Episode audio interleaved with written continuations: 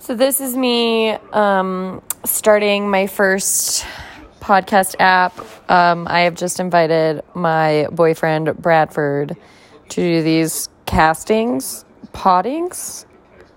How do you? What do you call creating a podcast? Podcasting. Podcasting sounds more right. And um, I'm just sitting here, and I kind of feel like I need to poop, but it's still marinating. Um, there's soccer in the background. It's very classic.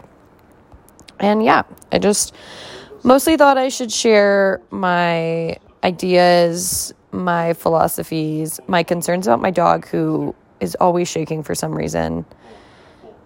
And mostly my love for you. That is my boyfriend. I love a lot of things maps, tacos, alcohol, probably too much, nicotine, all time favorite. And yeah. So you've confirmed you're a white girl. Fuck you. it's the tacos. I think it was the tacos. Tacos, anytime a girl is like, I love tacos, you're like, do you identify as white? Like if you wear a shirt that says Taco Tuesday, white. And they say white people don't have culture.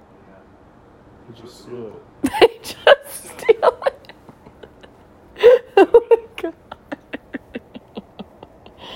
Oh, why is Piper shaking? And the flag is now up. Thought Sterling might have been a fraction off. Here it is. Oh, he wasn't. Didn't look it to me anyway. Very close. I have to poop.